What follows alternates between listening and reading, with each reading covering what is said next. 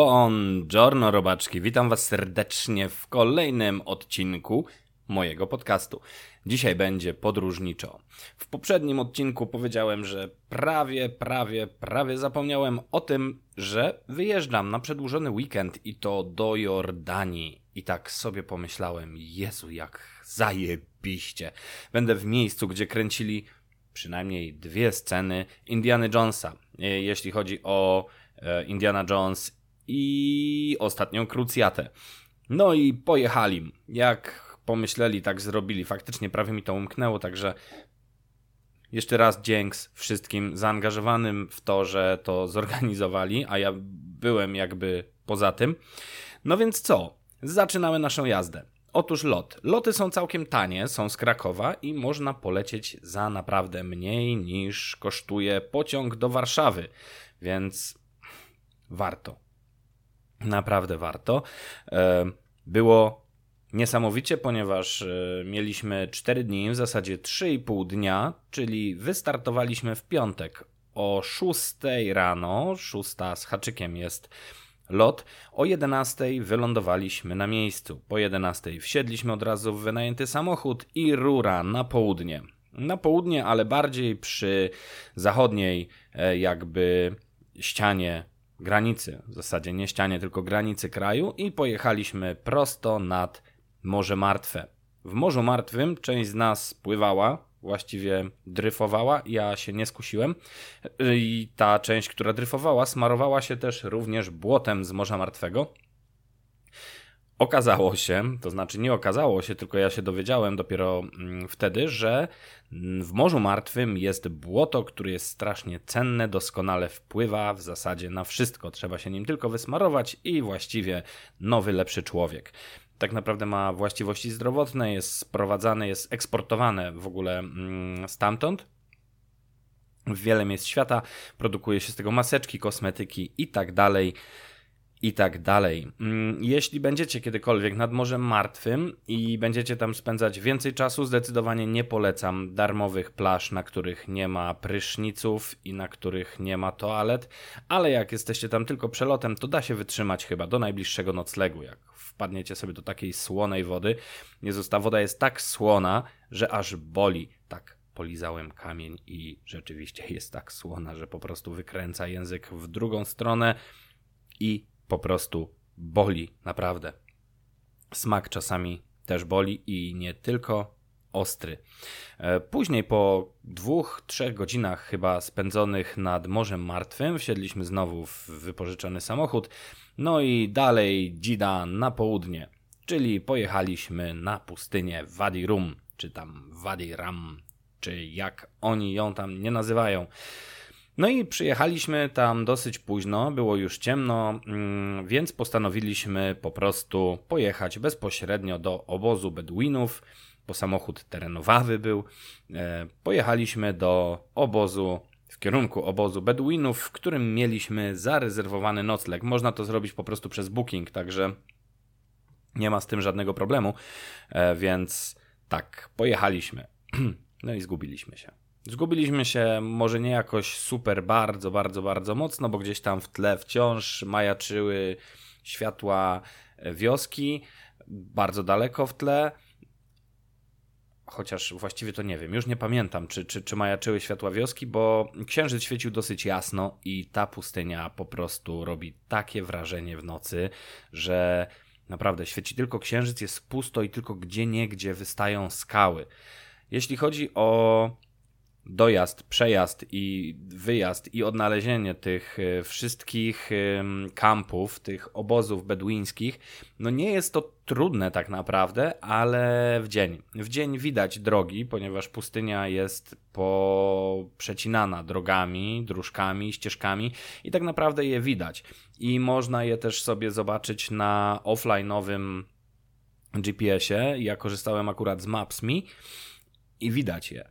Gorzej jest, ponieważ nie widać ich nocą i nocą mieszają się z innymi drogami i można naprawdę wtapetować się w niezłą kabałę. No, żeśmy jechali, jechali, jechali, jechali, aż w pewnym momencie po prostu stanęliśmy, stwierdziliśmy, że robimy sobie przerwę na papierosa i nie wiemy co robić dalej, więc jechaliśmy później, wsiedliśmy w samochód, pojechaliśmy dalej, dojechaliśmy do obozu innego zupełnie. Zobaczyliśmy gdzieś światło, podjechaliśmy do tego obozu. Tam spotkaliśmy bardzo miłego beduńskiego chłopaka, który postanowił po prostu nam pokazać drogę. Oczywiście niekoniecznie za darmo, e, ale okej, okay, było to warte tego, że dojechaliśmy na miejsce i nie kluczyliśmy północy albo całą noc po pustyni, nie zmrużając oka. Z tym zmrużeniem oka to też była taka historia, że niekoniecznie chcieliśmy zmrużyć oko, ponieważ jak to mm, Polacy zaopatrzyliśmy się w odpowiednią e, baterię środków znieczulających i dezynfekujących od środka i mieliśmy ochotę po prostu posiedzieć sobie przy ognisku. Zastaliśmy na miejscu jedynie kucharza, to znaczy kucharz był jedyną osobą, która tam nie spała.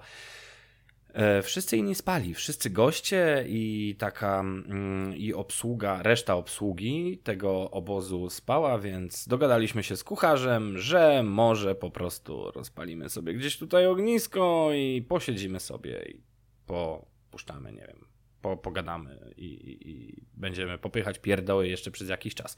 Kucharz na to przystał, dał nam drewno, dołączył do nas, więc y, było naprawdę, naprawdę, naprawdę bardzo miło, bardzo przyjemnie. Ogniska zawsze są spoko, kiedy można siąść sobie wokół ognia, popatrzeć w niego i nawet czasami po prostu nic nie mówić, bo to jest takie wręcz mistyczne wydarzenie, ale my mówiliśmy, mówiliśmy dużo, gadaliśmy o wszystkim Później e, przyszli jeszcze i koledzy tego kucharza z e, obozu, który był niedaleko. Nie wiem, czy zobaczyli ogień, czy on po prostu, mm, nie wiem, zaprosił ich. E, posiedzieliśmy sobie, no my żeśmy popili troszeczkę, oni nie popili, ponieważ, no wiadomo, zabrania im religia. Chociaż tak naprawdę podczas swoich podróży widziałem mniej i bardziej, że tak powiem, praktykujących muzułmanów. W każdym razie, chłopaki byli młodzi, e, pogadaliśmy, pośpiewaliśmy sobie, porozmawialiśmy o naszych krajach, naszych kulturach. E, okazało się, że tak naprawdę kucharz nie jest Jordańczykiem, tylko jest Egipcjaninem. Tych e, dwóch kolegów, którzy przyszli do nas, oni byli Jordańczykami. Jeden bardzo dobrze mówił po angielsku, nazywał się Zachary i chce zostać lekarzem. Ja mu bardzo kibicuję. Naprawdę. Był niesamowicie miłym facetem i zadawaliśmy mu pytania, które no, momentami postrzegałem jako no, no, no niekoniecznie na miejscu, bo wypytywaliśmy go o religię też ale odpowiadał bardzo cierpliwie na każde nasze pytania. E, rozmawialiśmy o naszych marzeniach przy ognisku. To, to było niesamowite. Jeden z nich nagle e, zadał pytanie: Słuchajcie, no to pobawmy się w taką zabawę. Niech każdy z Was powie w tym momencie, jakie ma marzenie. No i każdy powiedział, jakie ma marzenie. Przynajmniej chyba większość z nas. Tak, chyba, chyba większość z nas e, powiedziała, jakie ma marzenie. No i właśnie Zachary powiedział, że on chciałby zostać lekarzem i właściwie robi wszystko, co może w tym kierunku, właśnie no, pracując w tym obozie, e, między innymi zarabia pieniądze. Także, a to młody chłopak był, tak gdzieś myślę, że 21 lat miał, także naprawdę całe życie przed nim i życzę mu jak najlepiej. Życzę mu, żeby został lekarzem i ratował ludzi, bo to ważne. To ważne, żeby mieć marzenia i to ważne, żeby marzenia były ważne. Ważne dla nas. Niekoniecznie dla ludzkości, ale ważne dla nas. No i tak, posiedzieliśmy, troszeczkę nam się przeciągnęło. E, ciekawa historia była, że chłopcy uciszyli nas, kiedy zaczął zachodzić księżyc.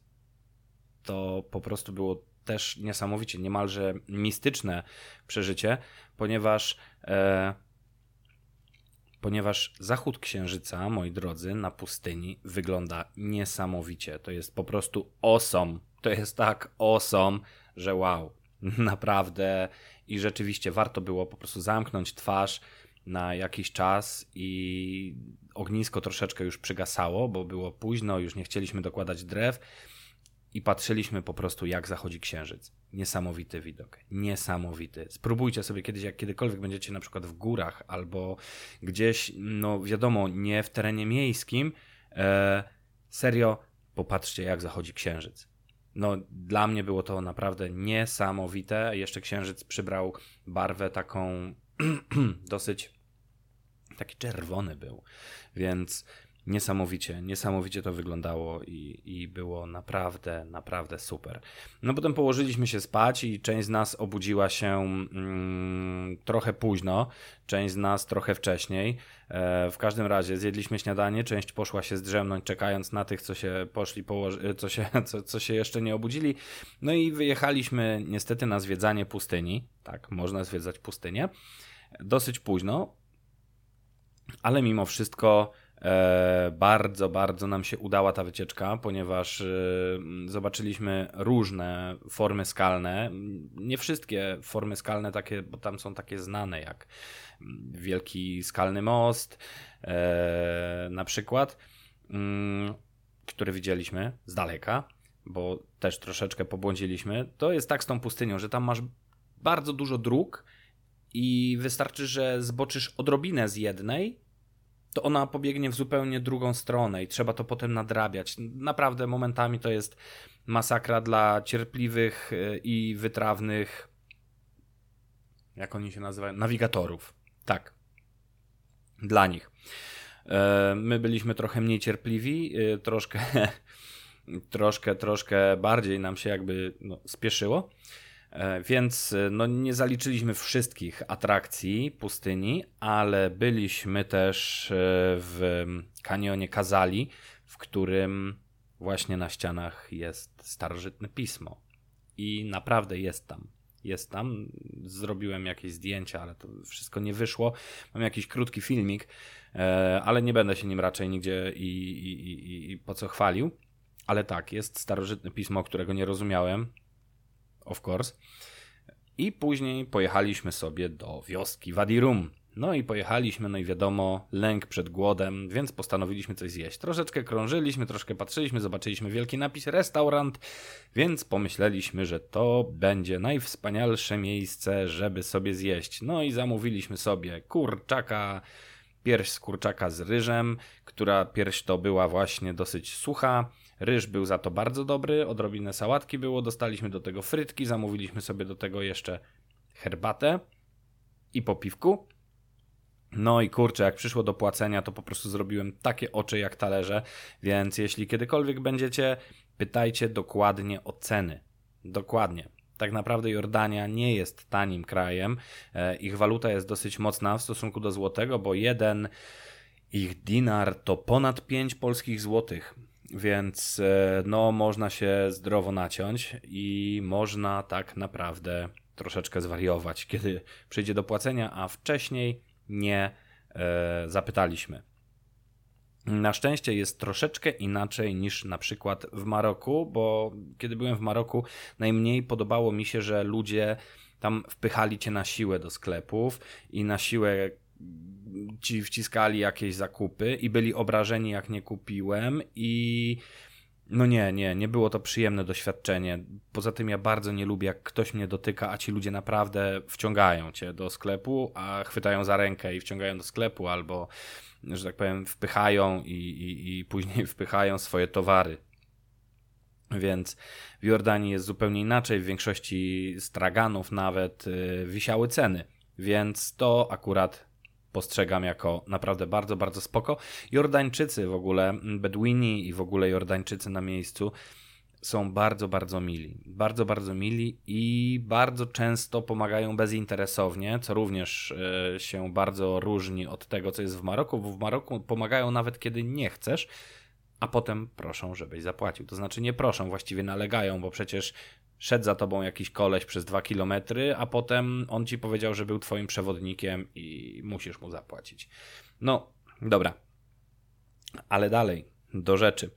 E, no i zjedliśmy tego przydrogiego kurczaka i pojechaliśmy w kierunku wioski Wadi Musa, mm, która jest tuż obok Petry, czyli najbardziej w sumie znanego zabytku, znanego miejsca w ogóle w Jordanii i od razu dojechaliśmy tam wieczorkiem, więc zalogowaliśmy się w hotelu, w którym na szczęście było Wi-Fi, gorąca woda, prysznic, yy, ciepły, w sensie ciepły prysznic, bo na pustyni też był prysznic, ale woda była tak lodowata, że zęby pękały od szczękania nimi. I naprawdę no to był bardzo szybki, szybki prysznic. Na pustyni to był bardzo szybki prysznic, mm, którym z kolei w Wadimousa w hotelu można było się podelektować. Więc zostaliśmy tam na noc. Cała reszta, oprócz mnie, ja tak generalnie mało rozrywkowo podszedłem do tego, bardziej mm, refleksyjnie i wypoczynkowo. Ja zostałem sobie w hotelu, żeby wrzucić troszeczkę foteczek na Facebooka, więc polecam, jakbyście jeszcze nie widzieli. I z samego rana e, o 6 rano zerwaliśmy się dzielnie, poszliśmy na śniadanie. W ogóle, słuchajcie, taki protip, e, nie wiem, a to chyba jest bardzo logiczne, ale jeśli nie, to protip zawsze, zawsze, zawsze bukujcie sobie nocleg ze śniadaniem. Na śniadanie z reguły można zjeść wystarczająco, żeby do późnego popołudnia wystarczyło, a później zobaczymy, co się będzie działo.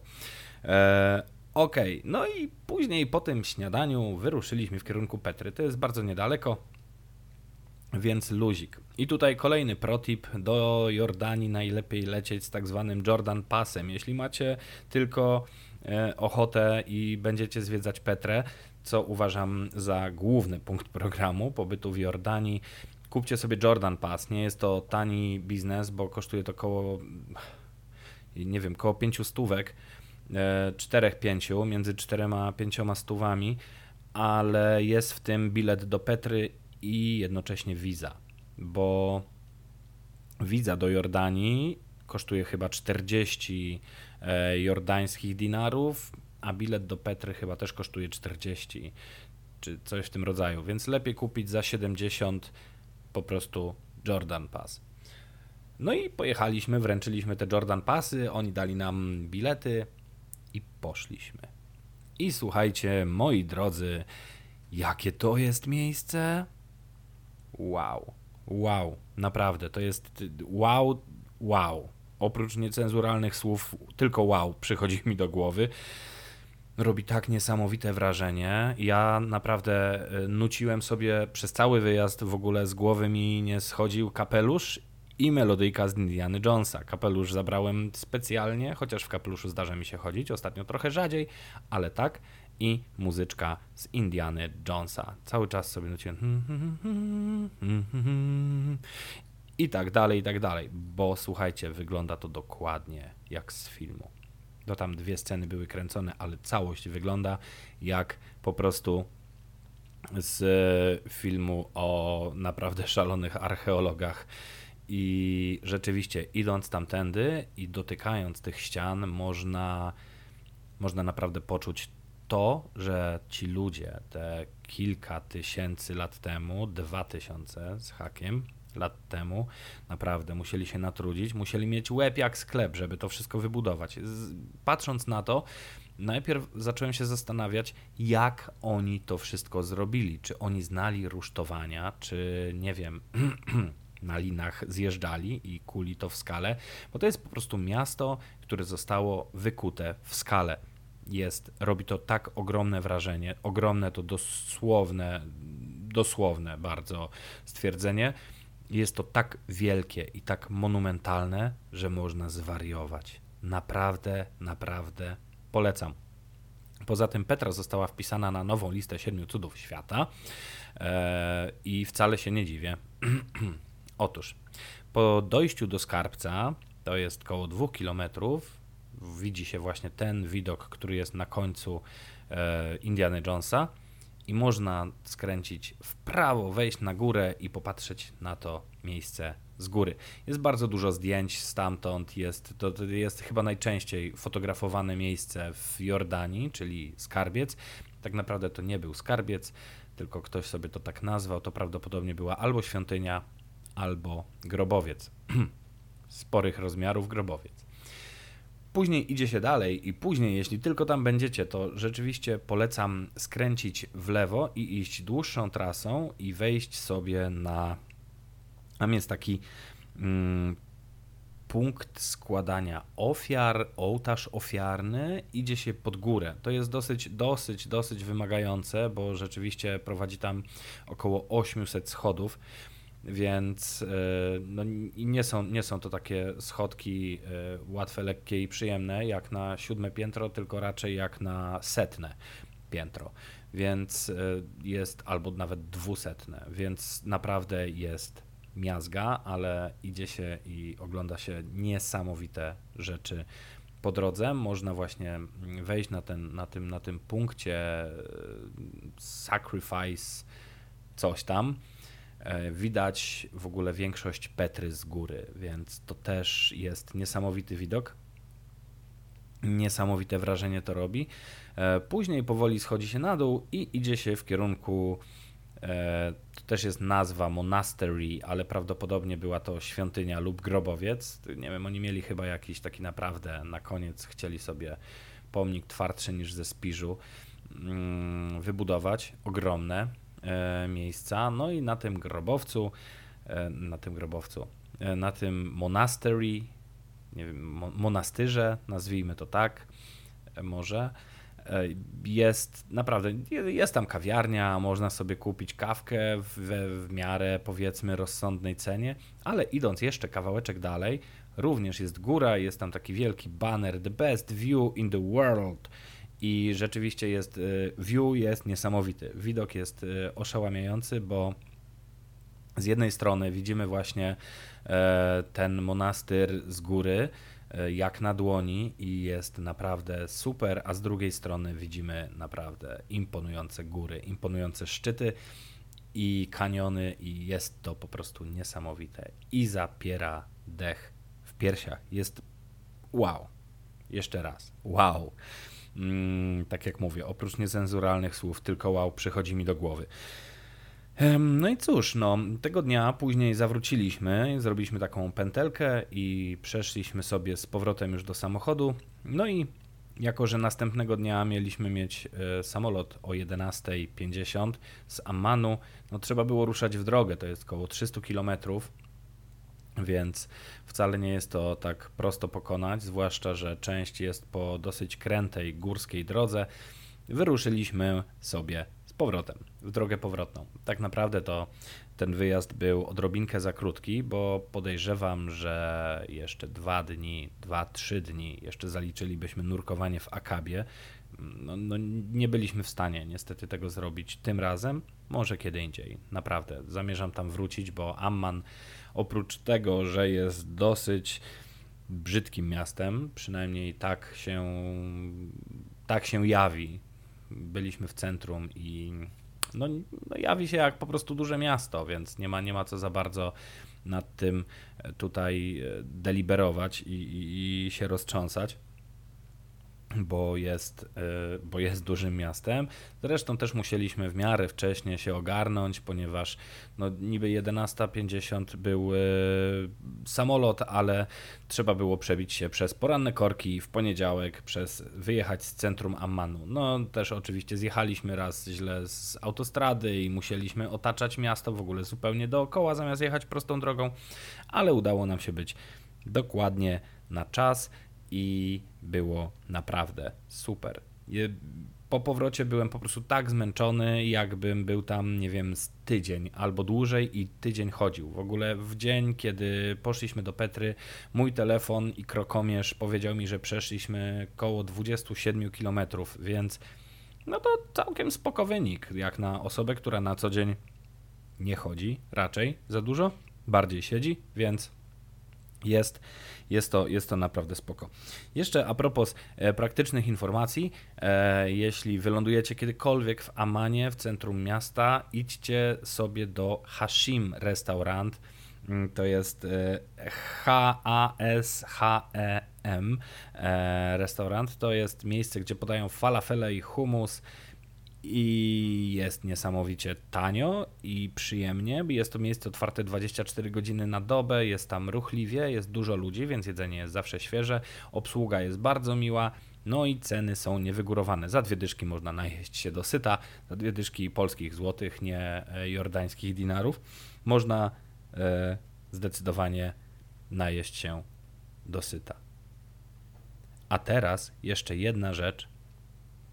Tu tak jeśli chodzi o już końcówkę, powiem Wam jedną najważniejszą rzecz w tym wszystkim. Naprawdę, naprawdę najważniejszą. Słuchajcie, nie, nie dajcie się wsadzać na konia czy na osła gdziekolwiek nie jesteście. Nie dokładajcie swoich pieniędzy do męczenia zwierząt, nie dokładajcie się do cierpienia zwierząt gdziekolwiek. Ci ludzie nie traktują zwierząt jak zwierzęta, tylko raczej jak przedmioty i leją te osły kablem, dosłownie kablem albo konie. Mm, widziałem osła strasznie spoconego i strasznie smutne te zwierzęta są tam i to widać. To widać. One są smutne, a ryczenie tych osłów przypomina naprawdę wołanie o pomoc. Nie dokładajcie się do tego. Ja dołożyłem się tutaj wielkie przyznanie i wyznanie. Dołożyłem się do tego tylko raz, kiedy nie było innego wyjścia, kiedy w Maroku jechałem na Saharę. E, nie było innej możliwości dojazdu do obozu, tylko na wielbłądzie. I naprawdę pod moim ponad 100-kilowym cielskiem ten wielbłąd naprawdę miał dosyć. Naprawdę, to, ten wielbłąd naprawdę miał dosyć. A kiedy widziałem e, w Petrze, kiedy oni naprawdę pod górę, po tych schodach, na osłach i ze schodów też na osłach ludzi wożą, kiedy widzę takiego gościa, który jest mniej więcej mojej postury, tylko że nie jest grubaskiem, tak jak ja, tylko jest, wiesz, napakowanym typem, który naprawdę pewnie spędza na bieżni, siłowni, tudzież innej aktywności fizycznej bardzo, bardzo dużo czasu, dosiada osła, a ten osioł po prostu ma minę, jakby miał zaraz zacząć płakać, nogi mu by mu się miały rozjechać. No, kurczę, no, słabo się robi, serio. Nie róbcie tego, nie dokładajcie swoich pieniędzy, nie dokładajcie się do cierpienia zwierząt. No i to by było na tyle, moje robaczki. Do następnego.